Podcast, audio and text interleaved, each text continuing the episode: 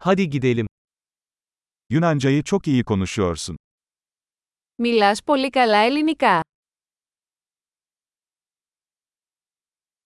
Nihayet Yunanca konuşurken kendimi rahat hissediyorum. Τελικά νιώθω άνετα να μιλάω ελληνικά.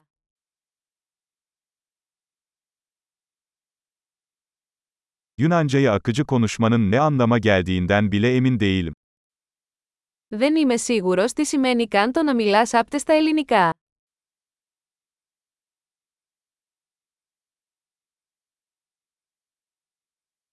Yunanca konuşma ve kendimi ifade etme konusunda kendimi rahat hissediyorum.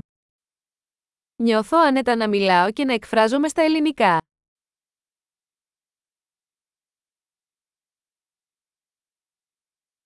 Ama her zaman anlamadığım şeyler oluyor.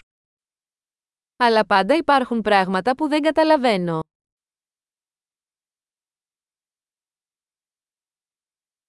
Her zaman öğrenecek daha çok şeyin olduğunu düşünüyorum.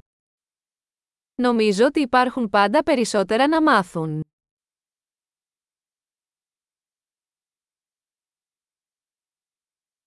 Sanırım her zaman tam olarak anlamadığım bazı Yunanca konuşanlar olacak. Νομίζω ότι πάντα θα υπάρχουν κάποιοι ελληνόφωνοι που δεν καταλαβαίνω πλήρως.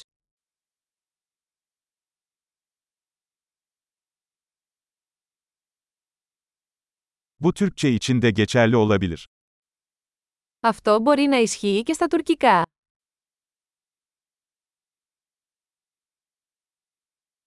Bazen Yunanca'da Türkçeden farklı biri olduğumu hissediyorum. Μερικές φορές νιώθω ότι είμαι διαφορετικός άνθρωπος στα ελληνικά από ότι στα τουρκικά.